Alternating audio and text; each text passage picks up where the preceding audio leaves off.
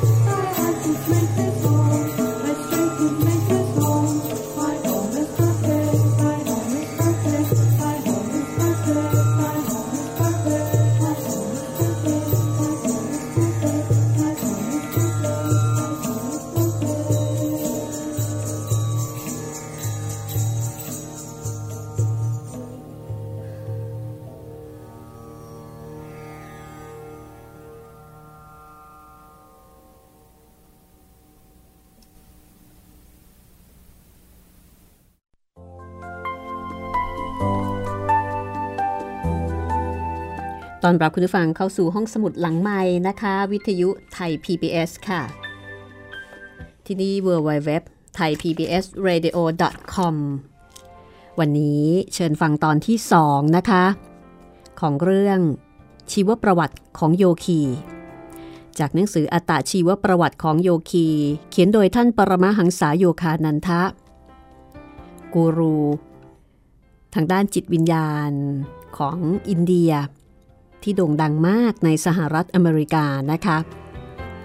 ท่านละสังขารไปเมื่อประมาณห้าสิบปีที่แล้วแล้วก็ทิ้งประสบการณ์การแสวงหาการเรียนรู้ทางด้านจิตวิญญาณเอาไว้เป็นมรดกให้ผู้คนได้ศึกษาเรียนรู้น่าสนใจนะคะ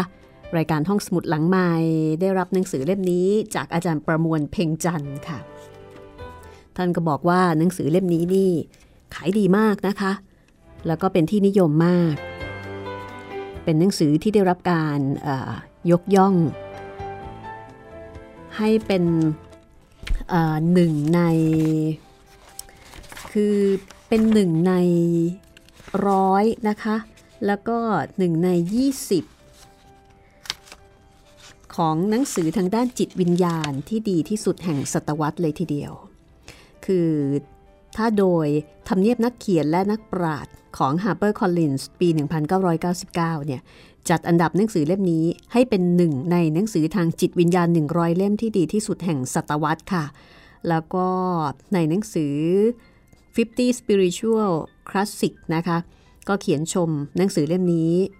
ว่าเป็นหนึ่งในหนังสือทางจิตวิญญาณที่ให้ทั้งความสว่างทางปัญญาและความเพลิดเพลินในการอ่านมากที่สุดเท่าที่เคยมีมาดิฉันเองก็ไม่เคยอ่านอัตตชีวประวัติของโยคีคือไม่เคยได้ทราบว่าชีวิตของโยคีเนี่ย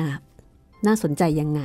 และโดยเฉพาะอย่างยิ่งนะคะโยคีซึ่งเป็นที่ยอมรับเป็นที่เคารพเป็นที่ศรัทธาของฝรั่งมังค่าก็เลยยิ่งน่าสนใจค่ะท่านเป็นโยคีที่ดังมากนะคะในต่างประเทศแล้วก็ในอินเดียด้วยท่านเขียนหนังสือเล่มนี้เป็นภาษาอังกฤษค่ะเล่าเรื่องเส้นทางชีวิตของท่านตั้งแต่เด็กไล่เรียงมาเรื่อยๆนะคะวันนี้เป็นตอนที่สองก็มาฟังเกี่ยวกับเรื่องราวของคุณพ่อคุณแม่ของท่านค่ะว่าคุณพ่อคุณแม่ของท่านนั้นเข้ามาสนใจการปฏิบัติตามแบบโยคีเพราะอะไรซึ่งก็ปรากฏว่าคุณพ่อของท่านเนี่ยเคยเป็นคนที่เฮี้ยบมากๆแล้วก็ไม่ยอมให้ลูกน้องคนหนึ่งลาเพื่อที่จะไปพบกับโยคีท่านหนึ่งแต่ปรากฏว่าคุณพ่อของท่านก็ได้รับประสบการณ์ตรงนะคะที่ทำให้เกิดความศรัทธาคือต้องบอกก่อนว่าเรื่องนี้เนี่ยจะมีอิทธิฤทธิปาฏิหาริย์แทรกอยู่เป็นระยะระยะนะคะซึ่งอาจารย์ประมวลเพ็งจันทร์ก็บอกว่าสำหรับคนไทยเนี่ยไม่ใช่เรื่องแปลกเลยถ้าเกิดว่าเราอ่านหนังสือที่เป็นประวัติชีวิตของครูบาอาจารย์สายกรรมฐานทั้งหลายนะคะก็จะมีเรื่องในแนวนี้เนี่ยแทรกอยู่เป็นระยะระยะเช่นกันเพราะฉะนั้นเรื่องนี้คนไทยก็น่าที่จะอ่านหรือว่าน่าที่จะฟังกันได้อย่างเข้าใจไม่รู้สึกแปลกแต่ขณะเดียวกันก็น่าจะได้ประโยชน์อยู่ไม่น้อยนะคะกับการเรียนรู้ชีวิตของโยคีซึ่งเป็นนักบวชในศาสนาฮินดูค่ะถ้าคุณผู้ฟังพร้อมแล้วนะคะเราไปฟังกันต่อเลยกับตอนที่สองตอนที่ท่านคุรุลาหิริมหัสยะได้พูดกับคุณพ่อของท่านโยคานันทะเมื่อตอนพบกันครั้งแรกท่านกล่าวว่าอะไรฟังกันเลยค่ะ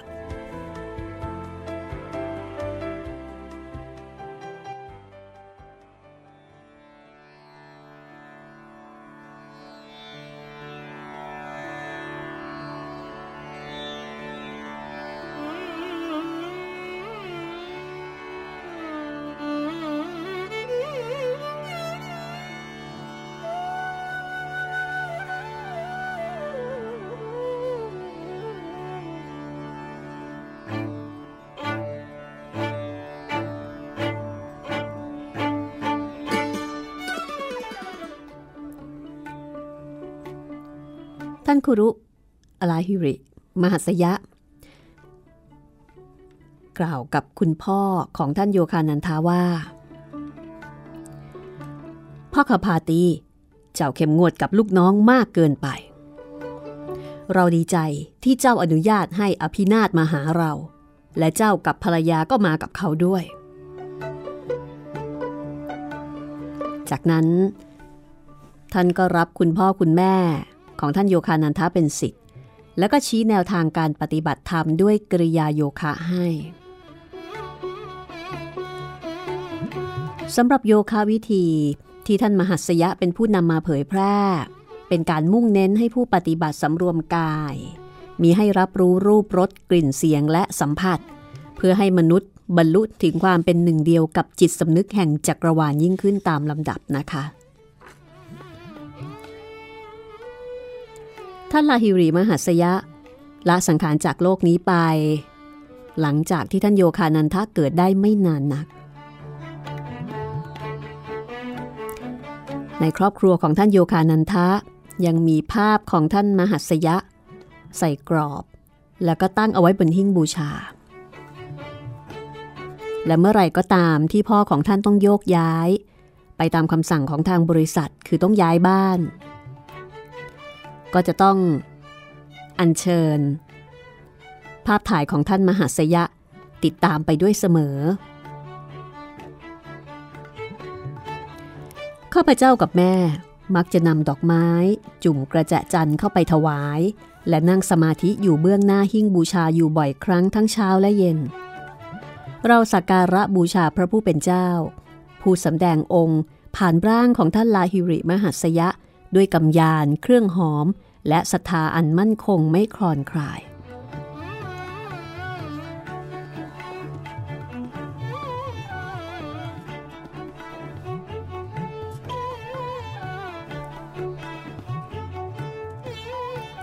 แม้ว่าท่านมหัสยะจะจากไปก่อนที่ท่านโยคานันทะจะเกิดแต่ท่านก็บอกว่าภาพถ่ายของท่านมหัสยะนั้นมีอิทธิพลต่อชีวิตของของท่านโยคานันทะอย่างใหญ่หลวงยิ่งโตขึ้นความคิดนึกของท่านโยคานันทะ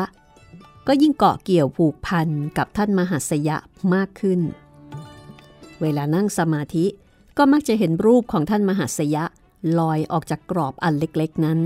แล้วขยายใหญ่กลายเป็นร่างอันสมบูรณ์ไปด้วยเลือดเนื้อนั่งอยู่เบื้องหน้าของท่านโยคานันทะและเมื่อท่านโยคานันทะเอื้อมมือหมายจะสัมผัสเท้าของร่างอันเรืองรองร่างนั้นก็จะแปรเปลี่ยนกลับกลายไปเป็นเพียงรูปภาพเหมือนเดิมพอโตขึ้นมาอีกหน่อยภาพของท่านมหัสยะในใจของท่านโยคานันทะก็เปลี่ยนจากภาพถ่ายเล็กๆในกรอบรูปมาเป็นบุคคลที่มีชีวิตและเป็นประทีปส่องนำทางชีวิตให้กับท่านโยคานันทะในยามที่ท้อหรือว่าสับสนซึ่งท่านก็มักจะสวดมนต์ภาวนาถึงท่านมหัสยะ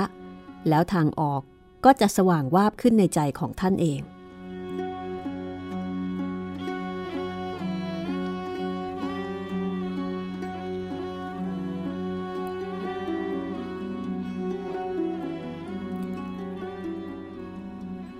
แม้ว่าท่านโยคานันทะในวัยเยาว์จะรู้สึกเสียใจที่ไม่มีโอกาสได้พบกับท่านมหัสยะแต่ต่อมาท่านก็ค้นพบว่าแท้จริงแล้วท่านมหัสยะยังคงดำรงอยู่อย่างเร้นลับในทุกสถานที่และทุกเวลา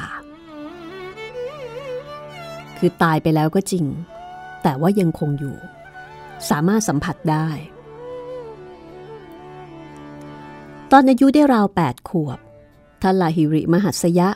ได้แผ่บารมีผ่านภาพถ่ายของท่านมาปกปักรักษาให้ข้าพเจ้าหายจากความเจ็บไข้ได้อย่างน่าอัศจรรย์ประสบการณ์ครั้งนี้ทำให้ข้าพเจ้ายิ่งเคารพท่านมากขึ้นเป็นร้อยเท่าทวีคูณตอนนั้นพวกเราพักอยู่ที่บ้านของเราเองที่เมืองอิชาปุระแคว้นเบงกอลข้าพเจ้าป่วยเป็นอหิวาตกโรคอาการหนักถึงขั้นหมดหวังหมอคนไหนก็ช่วยอะไรไม่ได้แม่ผู้เฝ้าอยู่ข้างเตียงมือไม้สั่นงันงกทำท่าให้ข้าพเจ้ามองไปยังภาพถ่ายของท่านลาหิริมหัสยะที่แขวนอยู่บนผนังฝั่งหัวนอนของข้าพเจ้า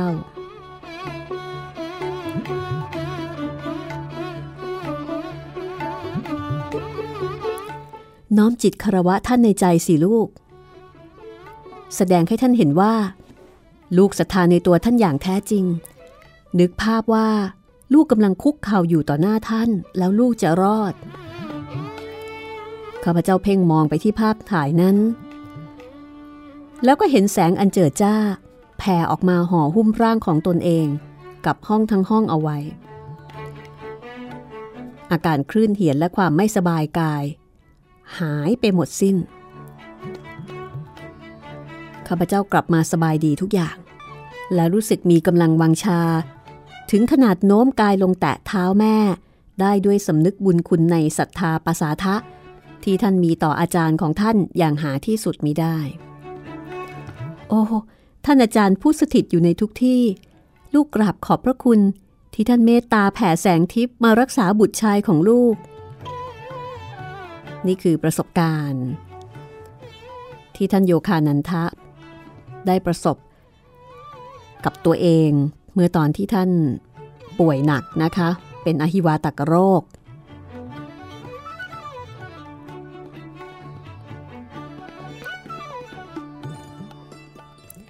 สมบัติล้ำค่าชิ้นหนึ่งของท่านโยคานันทะก็คือ ภาพถ่ายที่ท่านลาฮิริมอบให้กับพ่อของท่านกับมือในภาพจะมีพลังศักดิ์สิทธิ์แฝงอยู่แม้แต่ความเป็นมาของภาพก็เป็นเรื่องมหัศจรรย์เช่นกันปกติแล้วท่านมหัสยะจะไม่ชอบให้ใครมาถ่ายรูปแต่ถึงว่าท่านจะไม่อนุญาตก็ยังคงมีคนดื้อดึงไปถ่ายภาพท่านกับสานุศิษย์กลุ่มหนึ่งซึ่งมีคุณกาลีกุมารรอยรวมอยู่ด้วยเข้าจนได้แต่ปรากฏว่าคนถ่ายเนี่ยก็ตกตะลึงเมื่อพบว่าภาพที่อัดออกมามีรูปสานุศิษย์ครบทุกคนแต่ตรงกึ่งกลางที่น่าจะมีภาพของท่านคุรุกลับว่างเปล่าคือถ่ายติดหมดทุกคนยกเว้นท่านคุรุเหตุอัศจรรย์ครั้งนี้นะคะก็เป็นเรื่องที่ผู้คนเนี่ยโจษจันกันไปทั่วล่ะค่ะทีนี้ก็มีช่างภาพคนหนึ่งเป็นช่างภาพมือดีพอรู้ข่าวก็คุยโวว่าท่านมหัสยะไม่มีวันจะหนีพ้นฝีมือการถ่ายภาพของเขาไปได้แน่เช้าวันรุ่งขึ้นในขณะที่ท่านคุรุนั่งขัดสมาธิเพชรอยู่บนต่างไม้โดยมีฉากกั้นอยู่ทางด้านหลังช่างภาพคนดังกล่าวก็หอบกล้องมาแล้วก็ถ่ายภาพท่านคุรุเอาไว้ถึงสิบสองภาพกะว่ายังไงยังไงเนี่ยต้องติดแน่นอนนะคะแต่สุดท้ายเมื่อล้างอัดออกมาแล้วก็มีแค่ภาพต่างไม้กับฉากกั้นโดยไม่มีภาพท่านมหัสยะติดอยู่เลยแม้แต่ภาพเดียวช่างภาพมือดีถึงกับน้ำตาตกสมซานมากราบเท้าท่านแล้วก็ต้องอดทนรออยู่หลายชั่วโมงกว่าที่ท่านจะยอมเอ่ยปากไขความอันเต็มไปด้วยความหมายท่านบอกอย่างนี้ค่ะเราคือดวงวิญญาณกล้องของเจ้าจักจับภาพอนูแห่งพระเป็นเจ้าอันบุคคลไม่อาจจะมองเห็นด้วยตาเนื้อได้กระนั้นหรือเอ่อกระผมเห็นแล้วว่าทำไม่ได้แต่ท่านอาจารย์ผู้วิเศษขอรับ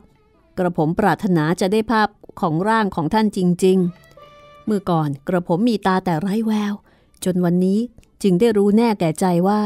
พระเป็นเจ้าสถิตอยู่ในตัวท่านโดยสมบูรณ์แล้วถ้าเช่นนั้น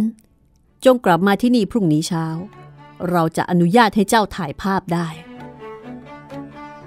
ช่างภาพคนดังกล่าวก็กลับมาอีกครั้งค่ะครั้งนี้มีภาพร่างอันศักดิ์สิทธิ์ปรากฏชัดและหลังจากนั้นท่านคุรุก็ไม่เคยให้ใครถ่ายภาพอีกเลย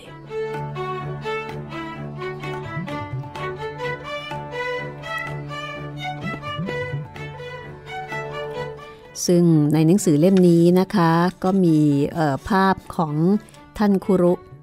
ตีพิมพ์ลงด้วยนะคะมีมีตีพิมพ์ค่ะใครสนใจเนี่ยก็สามารถเปิดเปิดชมในหนังสือนี้ได้ซึ่ง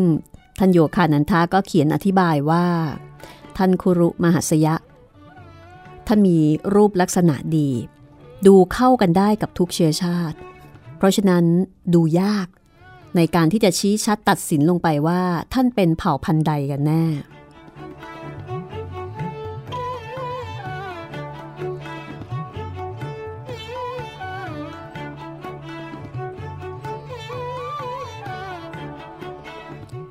หลังจากที่ท่านโยคานันทะในวัยเด็กหายป่วยด้วยอำนาจของภาพถ่ายของท่านคุรุมหัสยะแล้วไม่นานท่านก็ได้นิมิตซึ่งส่งผลต่อจิตวิญญาณของท่านเองโดยตรงเช้าวันนั้นท่านนั่งสมาธิอยู่บนเตียงจิตสงบจนเข้าสู่ห้วงภวังค์อันลึกล้ำเหมือนความฝัน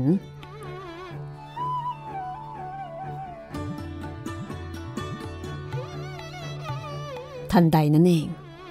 ก็มีแสงอันเรืองโรจน์สว่างวาบขึ้น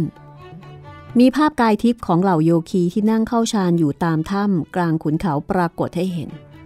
เหมือนย่อส่วนภาพยนตร์มาฉายลงบนจอกึ่งกลางหน้าผากของท่านพวกท่านเป็นใครกันพวกเราคือโยคีแห่งแดนหิมาลัย ท่านโยคานันทะได้ฟังเช่นนั้นก็ใจเต้นรัวแล้วก็ตอบกลับไปว่ากระผมอยากจะไปยังหิมาลัยและบวชเป็นโยคีดังเช่นพวกท่านบ้างภาพนิมิตเลือนหายไปแต่ลำแสงสีเงินยวงนั้นกลับแผ่รัศมีออกไปไม่มีที่สิ้นสุดแสงอันโอภาสนี้คือสิ่งใดกันหนอเราคืออิศวรเราคือแสงเสียงทิพนั้นดังแผ่วดุจเสียงกระซิบจากหมู่เมฆ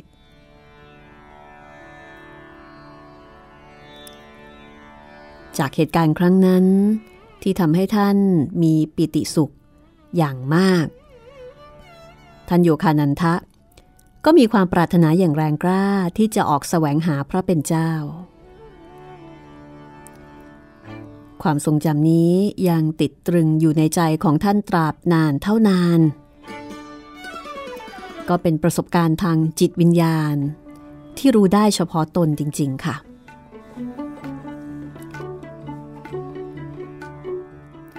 ยังมีเรื่องในวัยเด็กอีกเรื่องหนึ่งที่ท่านบอกว่าจำได้แม่นแล้วก็ยังทิ้งรอยแผลเป็นติดตัวท่านมาจนตราบเท่าปัจจุบันเอ่อขออภัยตราบเท่าตอนที่ท่านเล่าเรื่องเนี่ยนะคะคือปัจจุบันของท่านในเรื่องนี้เนี่ยเรื่องก็มีอยู่ว่าเช้าวันหนึ่งท่านนั่งอยู่กับพี่สาวที่ชื่ออูมาใต้ต้นสะเดาพี่สาวก็กำลังสอนวิชาภาษาเบงกาลีขั้นพื้นฐานให้กับท่านเป็นเวลาที่ท่านโยคานันทะละสายตาที่มองนกนกแก้วจิกกินลูกสะเดาสุกอย่างเพลิดเพลินพี่สาวของท่านก็บ่นเรื่องฝีบนขาแล้วก็คว้ากระปุกขี้ผึ้งยาออกมาท่านโยคานันทะก็ควักเอาขี้ผึ้งนั้นมาทาที่ท้องแขนของตัวเองบ้างนิดนึงพี่สาวก็บอกว่าเธอจะทายาไปทำไมแขนไม่เห็นจะเป็นอะไรสักหน่อยผมรู้สึกว่าพรุ่งนี้ผมจะเป็นฝีก็เลยเอาขี้ผึ้งของพี่มาลองทายาตรงนี้ตรงที่ฝีจะขึ้นนี่ไงเด็กขี้ปดอย่ามาว่าผมปดนะรอดูพรุ่งนี้เช้าก่อนเธอหน้าแต่พี่สาวของท่านก็ไม่สนใจแล้วก็ว่าท่านซ้ำๆถึงสามครั้งสามคราท่านโยคานันทะก็ตอบกลับไปช้าๆด้วยน้ำเสียงอันเด็ดเดี่ยวมั่นคงว่าด้วยอำนาจแห่งเจตจำนงในตัวผมผมขอประกาศว่าพรุ่งนี้จะมีฝีหัวโตขึ้นบนท้องแขนของผมตรงจุดนี้แล้วฝีของพี่ก็จะโตกว่าเดิมอีกเท่าตัว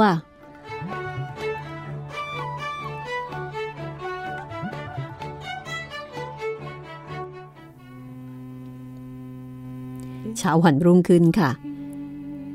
ก็มีฝีหัวเคืองปูดขึ้นบนท้องแขนของท่านตามคือตามที่ระบุเอาไว้จริงๆนะคะตรงจุดตรงตำแหน่งที่ท่านระบุเอาไว้เป๊ะเลยขณะเดียวกันฝีของพี่สาวของท่านที่ชื่ออูมา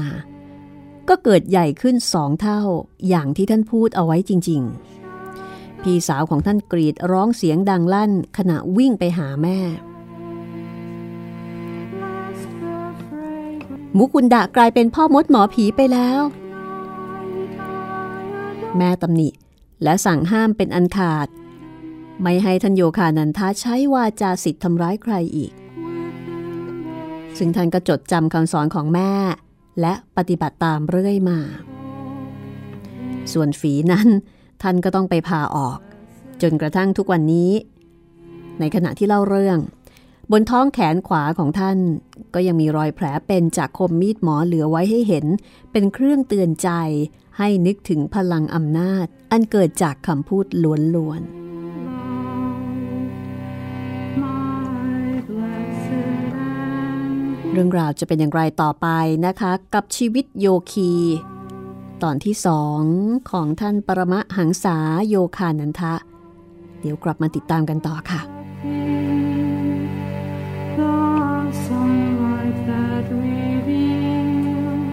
Of the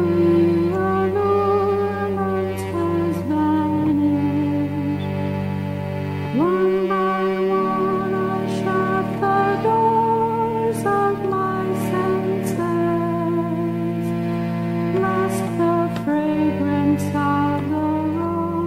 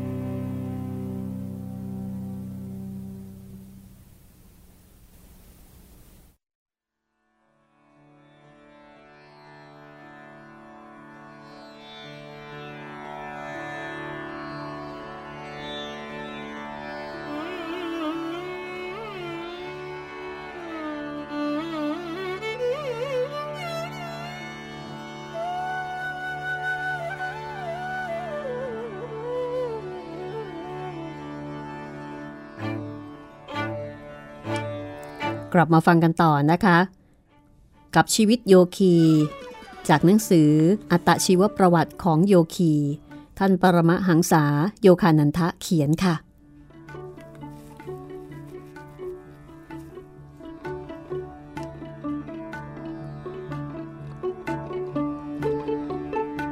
ท่านโยคานันทะหรือที่ตอนเด็กๆท่านชื่อว่ามุกุนดะนะคะ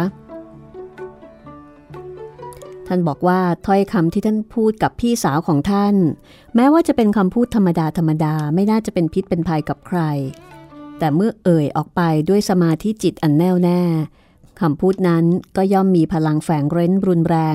ราวระเบิดทำให้เกิดผลกลายเป็นจริงได้แม้ว่าจะในทางร้ายก็ตามท่านเข้าใจในภายหลังว่าพลังสั่นสะเทือนแห่งคลื่นเสียงนี้ถ้าเรารู้จักนำมาใช้ในทางที่ถูกที่ควรก็จะช่วยเหลือหลายคนให้พ้นจากความทุกข์ยากได้โดยไม่ก่อให้เกิดบาดแผลหรือคำตำหนิติเตียนใด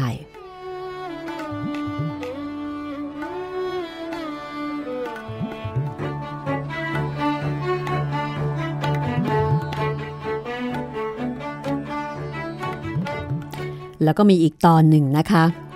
ที่ท่านเล่าถึงความมหัศจรรย์จากการที่ท่านนับถือพระแม่อุมาคือตอนที่ครอบครัวของท่านย้ายมาอยู่ที่เมืองลาฮอร์ในแคว้นปัญจาบท่านได้ภาพพระโลกมาตาในภาพพระแม่พระแม่กาลีมาภาพหนึ่งพระแม่กาลีเป็นหนึ่งอีกหนึ่งภาคนะคะเป็นภาคหนึ่งของพระแม่อุมาท่านโยคานันทะอัญเชิญภาพของพระแม่อุมาในภาคของพระแม่กาลีเนี่ยไว้บนหิ้งบูชาเล็กๆตรงระเบียงบ้านถึงแม้ว่าไม่ใช่หิ้งบูชาหลักแต่ภาพของพระแม่ก็ทำให้หิ้งดูศักดิ์สิทธิ์ขึ้นอีกโขละค่ะท่านโยคานันทะก็เชื่อมั่นศรัทธาว่าการสวดอ้อนวอนต่อพระแม่หน้าหิ้งบูชาจะทรงประทานทุกสิ่งให้ท่านตามคำขอทีนี้วันหนึ่งขณะยืนอยู่บนระเบียงบ้านกับพี่สาวที่ชื่อพี่อุมาท่านโยคานันทะก็เฝ้ามองว่าวสองตัวที่กำลังลอยลมอยู่เหนือหลังคาบ้านสองหลังซึ่งตั้งอยู่ตรงข้ามกับบ้านโดยมีตรอกแคบๆขวางอยู่ตรงกลางเจ้าของว่าวเนี่ยเป็นเด็กชายสองคนทางเบื้องล่าง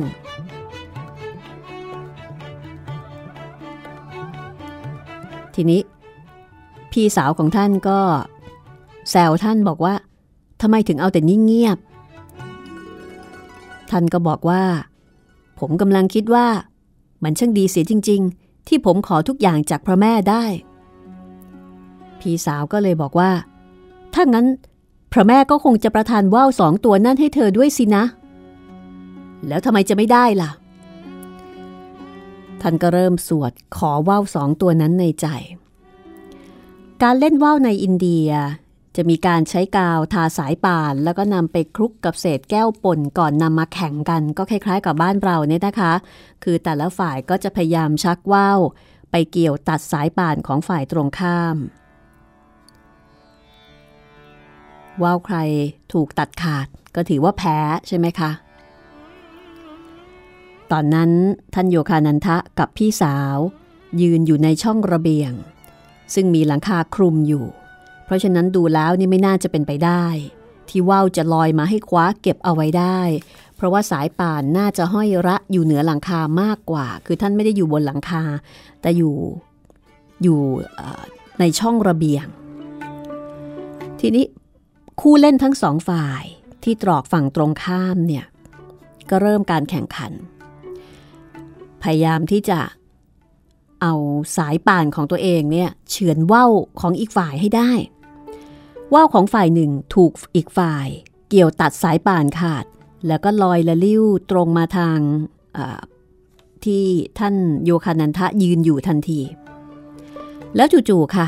ลมก็เกิดเปลี่ยนทิศทำให้ว่าวตัวนั้นลอยค้างอยู่กลางอากาศอยู่ครู่หนึ่งและวูบนั้นเองที่สายป่านว่าวไปเกี่ยวเข้ากับหนามต้นตะบองเพชรบนหลังคาบ้านฝั่งตรงข้าม ก็ทำให้ตัวว่าวหมุนคว้างเป็นวงแล้วก็ค่อยๆร่วงลงมาให้ท่านโยคานันทะคว้าจับเอาไว้ได้พอดีท่านก็ยื่นว่าวตัวนั้นส่งให้กับพี่สาวพี่สาวท่านก็บอกว่าก็เป็นแค่เรื่องบังเอิญสุดขีดใช่ว่าพระแม่จะประทานว่าวให้ตามคำขอของเธอเสียเมื่อไหร่แต่ถ้าเธอได้ว่าวอีกตัวมาสิพี่ถึงจะเชื่อจากนั้นท่านโยคานันทะก็หันกลับมาคร่ำเคร่งสวดภาวนาต่อแรงกระตุกอย่างแรงจากฝ่ายหนึ่งทำให้ว่าวของฝ่ายตรงข้ามขาดลอยคว้างตามสายลมตรงมาทางท่านแล้วว่าวเนี่ยก็ถูกต้นตะบองเพชรเกี่ยวขาดเอาไว้อีกครั้งค่ะแล้วว่าวก็หมุนคว้างเป็นวงกลมให้ท่านโยคานันทะคว้าเอาไว้ได้อีกหนึ่งตัวท่านก็ส่งว่าวตัวที่สองให้กับพี่สาวคราวนี้พี่สาวเชื่อแล้วนะคะแล้วก็บอกว่าจริงด้วยพระโลกมาตาส่งรับฟังคำขอของเธอแต่มันน่าขนลุกเกินไปสำหรับพี่ว่าแล้วพี่สาวของท่านก็พระหนีไปเหมือนลูกกวางที่ตื่นตระหนกนี่คือประสบการณ์ทางจิตวิญญาณของท่านโยคานันทะซึ่งดิฉันคิดว่าคงไม่ได้หมายความว่าทุกคนจะทำได้อย่างนี้นะคะท่านต้องเป็นบุคคลที่พิเศษอย่างยิ่งอำนาจพลังจิตของท่านนี่คงจะมีพลังอย่างแรงกล้านะคะถ้าเราเชื่อในเรื่องของพลังจิตพลังจิตทำอะไรได้มากกว่าที่เราคิดปัญหาอยู่ที่ว่าพลังจิตของเราไม่ได้มากถึงขั้นนั้นเราก็เลยไม่มีโอกาสที่จะได้เห็นอะไรมหัศจรรย์เหมือนอย่างคนที่มีพลังจิตแรงกล้าเหมือนอย่างกรณีของท่านโยคานันทะสมัยเด็กๆที่เพียงแค่สมัยนั้นเนี่ยท่านก็สามารถทำในสิ่งที่มหัศจรรย์ได้หลายอย่างแล้วนะคะ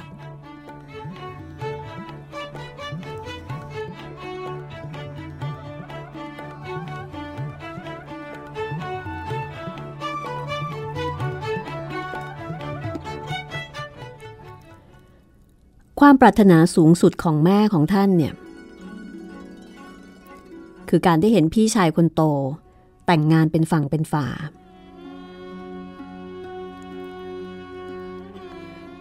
ตอนที่ท่านโยคานันทะอายุได้สิบเอ็ดปีค่ะพี่ชายคนโตของท่านก็เข้าสู่พิธีมั่นหมาย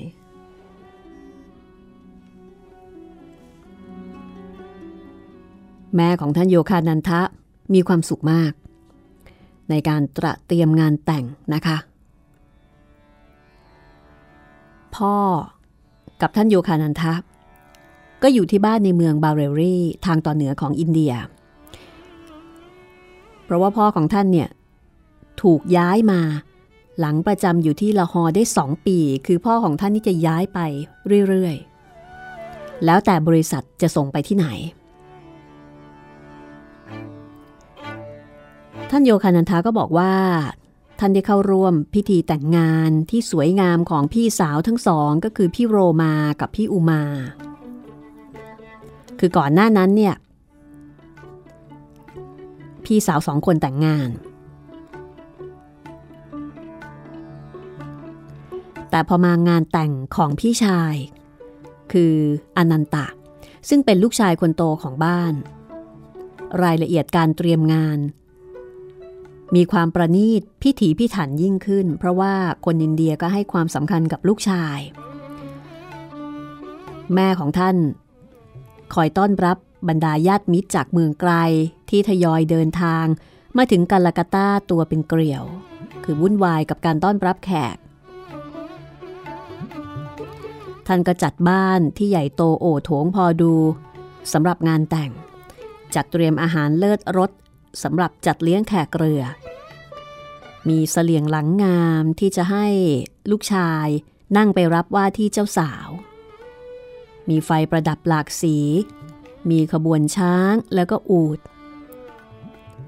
ที่ทำขึ้นจากกระดาษแข็งมีวงดนตรีอังกฤษวงปีสกอตวงโมโหรีอินเดีย มีนักแสดงมืออาชีพแล้วก็เหล่าพราหมณาจารย์ที่จะมาประกอบพิธีกรรมตามธรรมเนียมโบราณให้คุณผู้ฟังคงจะเคยเห็นนะคะว่าคนอินเดียเวลาที่เขาแต่งงานกันแต่ละทีเนี่ยยิ่งใหญ่มโหฬารมาก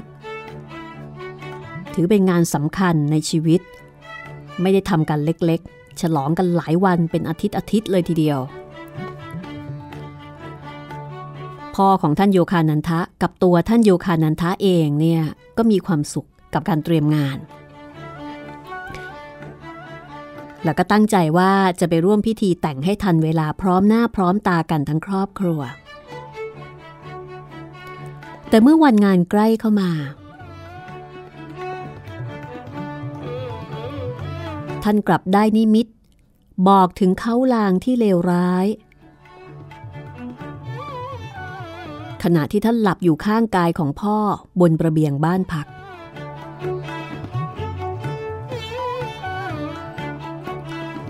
ข้าพเจ้าตื่นขึ้นเพราะได้ยินเสียงมุ้งที่คลุมอยู่เหนือเตียงสายแปลกๆพอประตูมุ้งถูกแหวกออกข้าพเจ้าก็มองเห็นร่างของแม่ผู้เป็นที่รักปลุกพ่อของเจ้าจับรถไฟขบวนแรกตอนตีสี่พรุ่งนี้เช้ารีบมากันละกัตตาถ้าลูกอยากพบหน้าแม่แล้วร่างอันเหมือนเจตพูดนั้นก็จางหายไป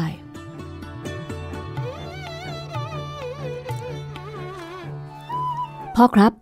พ่อแม่กำลังจะตายท่านรีบปลุกพ่อร้องไห้แล้วก็เล่าข่าวร้ายให้พ่อฟังบอกว่าจู่ๆก็เห็นแม่บอกว่าให้รีบจับรถไฟไปหาท่านที่กัลกัตตามันก็แค่ภาพหลอนเท่านั้นน่าแม่ของลูกมีสุขภาพแข็งแรงดีถ้ามีอะไรไม่ชอบมาพากลเราค่อยไปกัลกัตตากันวันพรุ่งนี้ก็ได้นะคือพ่อของท่านก็ปฏิเสธเอาไว้ก่อนไม่เชื่อ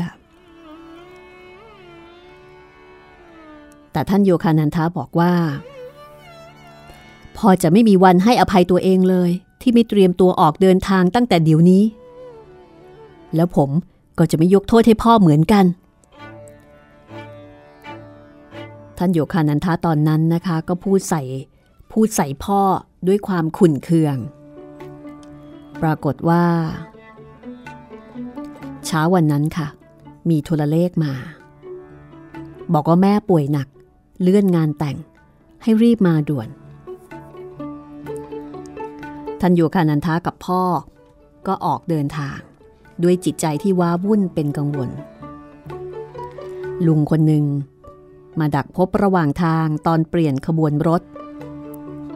ขณะที่รถไฟกำลังวิ่งตะบึงด้วยเสียงอันดังกึกก้องท่านโยคานันทะบอกว่าใจของท่านเนี่ยร้อนรน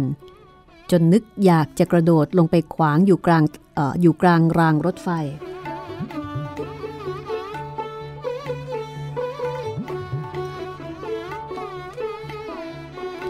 ตอนนั้น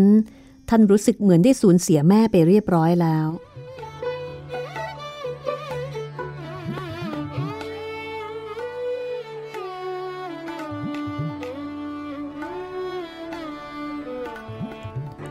โลกทั้งโลกช่างเวิ้งว้างว่างเปล่าสุดที่จะทนทานได้ข้าพเจ้ารักแม่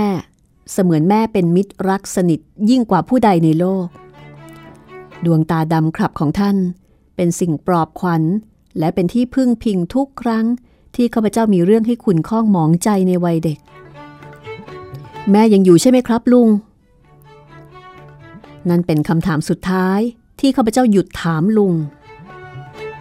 ลุงที่มาดักพบระหว่างทางแค่มองปราดเดียว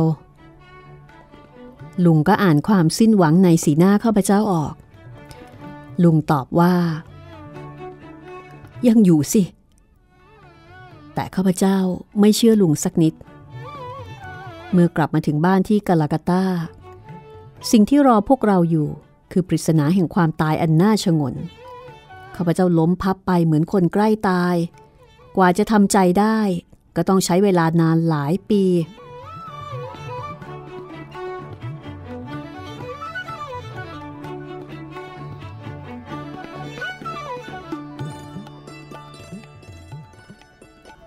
ญาติคนหนึ่งของท่านโยคานันทะเพิ่งจะเดินทางกลับจากการไปเยือนเทือกเขาหิมาลัยแล้วก็ได้แวะเยี่ยมครอบครัวของท่านโยคานันทะแล้วก็เล่าถึงภูเขาหิมาลัยในฐานะของขุนเขาอันเป็นที่พำนักของบรรดาโยคีและสวามีสวามีเป็นคำศัพท์ภาษาสันสกฤตโดยรากศัพท์หมายถึงบุคคลผู้เป็นหนึ่งเดียวกับวิญญาณแห่งตน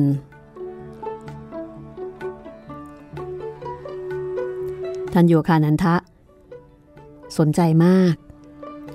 ฟังเรื่องราวอย่างใจจดใจจ่อ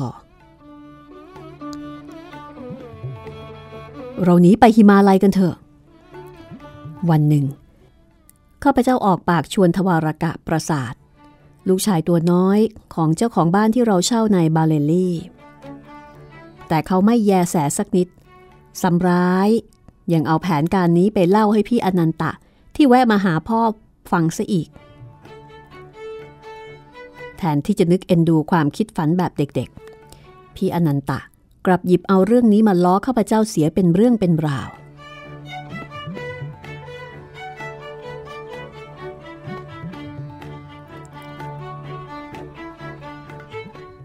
นี่ก็เป็นอีกหนึ่งเหตุการณ์ที่ทำให้ท่านโยคานันทะมีความฝันไม่เหมือนกับเด็กอื่นโดยทั่วไป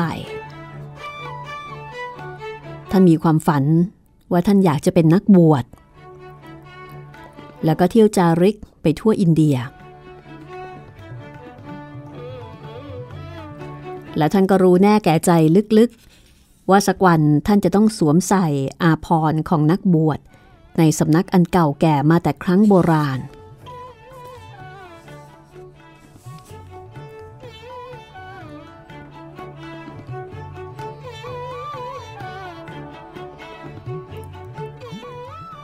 แล้วก็บ่ายวันหนึ่ง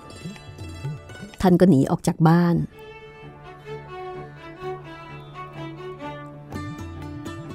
มุ่งไปทางเมืองที่ชื่อว่านายนิตันตรงเชิงเขาหิมาลัยพี่อนันตะพี่ชายคนโตของท่านก็ไล่ตามไปแล้วก็จับตัวท่านกลับมาที่บาเรรี่นับจากนั้นท่านโยคานันทะก็ได้รับอนุญาตให้ออกมาแสวงบุญได้ไกลสุดแค่ที่ต้นชิโอลีซึ่งเป็นกิจวัตรที่ท่านทำเป็นปกติอยู่แล้วในยามเช้าตรู่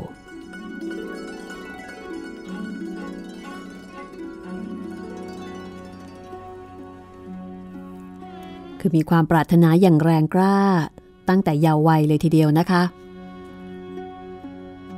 แต่ถูกตามจับกลับมาซะก่อนหลังจากนั้นครอบครัวก็ต้องคอยเฝ้าดูอย่างใกล้ชิดเกรงว่าจะหนีออกไปจากบ้านอีกหลังการตายของแม่พ่อไม่ยอมแต่งงานใหม่เลยตลอดเกือบสี่สิบปีของชีวิตที่เหลืออยู่พ่อต้องทำหน้าที่เป็นทั้งพ่อและแม่ให้กับลูกๆพ่ออ่อนโยนมากขึ้นเข้าหาได้ง่ายขึ้นอย่างเห็นได้ชัดทุกครั้งที่มีปัญหาเกิดขึ้นภายในครอบครัวท่านจะรับมือกับปัญหานั้นด้วยความสุขุมเยือกเย็นและด้วยสายตาอันยาวไกลหลังกลับจากทำงานพ่อจะเก็บตัวอยู่ในห้องเอาแต่ปฏิบัติกริยาโยคะด้วยจิตใจที่สงบนิ่งหลายปีหลังจากที่แม่จากไปท่านโยคานันทะในฐานะลูกตั้งใจจะว่าจ้างพยาบาลชาวอังกฤษให้มาช่วยดูแลพ่อในเรื่องเล็กๆน้อยๆเพื่อที่จะให้พ่อได้สบายบ้างแต่พ่อก็ไม่ยอมพ่อปฏิเสธสิ้นแม่ของลูกแล้วการปรนนิบัติทั้งหลายก็สิ้นสุดลงด้วยพ่อจะไม่ยอมรับการดูแลจากผู้หญิงคนไหนอีกแววตาของพ่อเหม่อลอยไปกับความรักความหลังหลังแม่จากไปสิบสี่เดือนท่านโยคานันทะถึงได้รู้ว่าแม่เนี่ยทิ้งจดหมายสั่งเสียเอาไว้ให้ตอนนั้นอนันตะลูกชายคนโต เฝ้าอยู่ข้างกายแม่แล้วก็เป็นคนจดบันทึกถ้อยคำของแม่เอาไว้แม่สั่งให้พี่เอาจดหมายให้ข้าพเจ้าในอีกหนึ่งปีให้หลังแต่พี่อนันตะกลับยืดเวลาออกไปนานกว่านั้นถึงตอนนี้พี่จะต้องออกจากบ้านไปกาลากัตตาเพื่อแต่งงานกับหญิงสาวที่แม่เลือกเอาไว้ให้ในอีกไม่กี่วันข้างหน้าคือในอินเดียจะมีประเพณีที่พ่อแม่จะเป็นคนเลือกคู่ให้กับลูกประเพณีดังกล่าวยังเป็นที่ยึดถือปฏิบัติสืบมาจนถึงทุกวันนี้นะคะแล้วคู่สามีภรรยาชาวอินเดียก็มีชีวิตคู่ที่เป็นสุขในอัตราที่สูงมากอันนี้จากเชิงอัดในหนังสือค่ะเย็นวันหนึ่งพี่จึงเรียกข้าพเจ้าไปนั่งข้างๆมุกุนดะพี่หลีกเลี่ยงไม่ยอมบอกเรื่องเหตุการณ์อันประหลาดนี้กับเธอมาโดยตลอดพี่กลัวว่ามันจะไปกระตุ้นให้เธอคิดจะทิ้งบ้านไปอีกแต่เธอก็ยังมีใจจดจ่อแน่วแน่ในพระผู้เป็นเจ้าอยู่ดีเมื่อเธอไปหิมาลัยคราวก่อนแล้วพี่ตามไปเอาตัวเธอกลับมา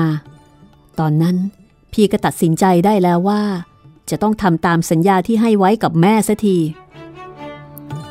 พี่อนันตะยื่นกล่องเล็กๆกับจดหมายสั่งเสียของแม่ส่งให้ข้าพเจ้า